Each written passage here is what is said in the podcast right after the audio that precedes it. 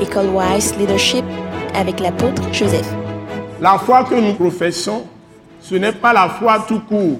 Parce que je vous ai dit, il y a plusieurs sortes de foi. Il y a même une foi diabolique. Alléluia. Il y a même une foi diabolique. Nous l'avons vu la dernière fois. La foi diabolique. Ok, on verra tout à l'heure. Donc nous avons commencé avec chapitre 1.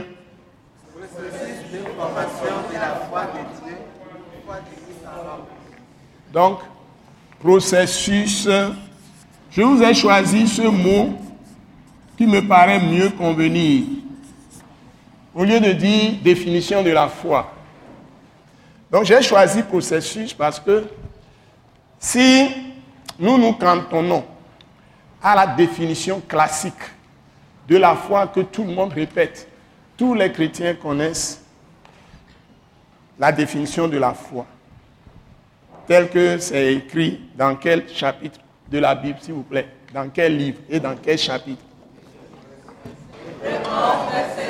Voilà, ce n'est pas une étude biblique. Je dis, les enseignements de l'école White en fait, c'est pour défier que vous pratiquiez déjà ce que Jésus a fait pour vous, qui est en vous, mais que d'habitude, nous n'enseignons pas. Moi-même, j'ai fait le ministère 26 ans. Évangéliste international, pasteur, tout ça. Mais avant d'être apôtre aujourd'hui, appelé comme apôtre pour les nations aujourd'hui, parce que je fais un ministère mondial, et Dieu m'a donné des instructions strictes. Depuis le début, je n'ai pas eu le courage de prendre cette position, cette charge. Dieu m'avait appelé depuis comme apôtre, mais j'étais d'abord en train de chercher à m'asseoir, dans le sens que j'ai fait une vie professionnelle de 25 ans.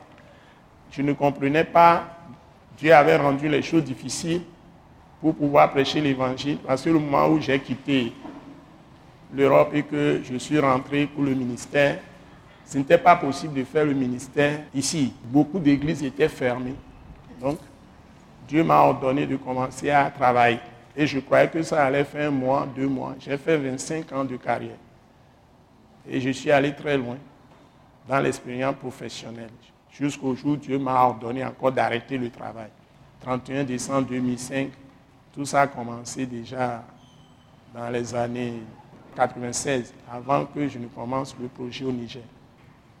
J'étais dans l'hôtel à Abidjan, un moment donné, Dieu m'a ordonné d'arrêter le travail. Donc, j'ai lutté avec Dieu jusqu'à céder. Mais je suis resté encore en fonction autour de 96, près d'une dizaine d'années avant de laisser le travail. Ça a été un grand combat. Même quand j'allais partir, mon entreprise a refusé. On m'a retourné ma lettre de démission. Je suis resté encore deux ans. C'est avec beaucoup de difficultés que j'ai été libéré. Donc, euh, avec tout ce qui a suivi. Et on a fait le ministère des années. Je suis dans la 40e année de ministère. 26 ans durant, j'enseignais comme les autres. Beaucoup d'églises aujourd'hui, beaucoup de jeunes qui se lèvent, qui font le ministère, mais ils sont totalement hors de Dieu. Il y a beaucoup de gens. Donc cette parole à laquelle je suis attaché aujourd'hui m'a été révélée seulement le 4 août 2004. C'est ça, le 4 août 2004. Alors que Christ est révélé à moi depuis 29 juillet 1978. J'ai commencé à marcher main dans la main avec l'Esprit Saint, Christ crucifié, ressuscité. Dans mon enfant, depuis mon enfant, j'étais à l'église, mais église catholique naturellement, comme tout le monde. Je ne connaissais pas Dieu, mais je croyais que j'étais un grand chrétien. Donc si Dieu ne se révèle pas à toi, tu ne le connaîtras jamais. Et c'est ça, ce mystère que je vais vous enseigner. Le mystère de la foi. C'est un mystère. C'est un secret, quelque chose de caché aux hommes.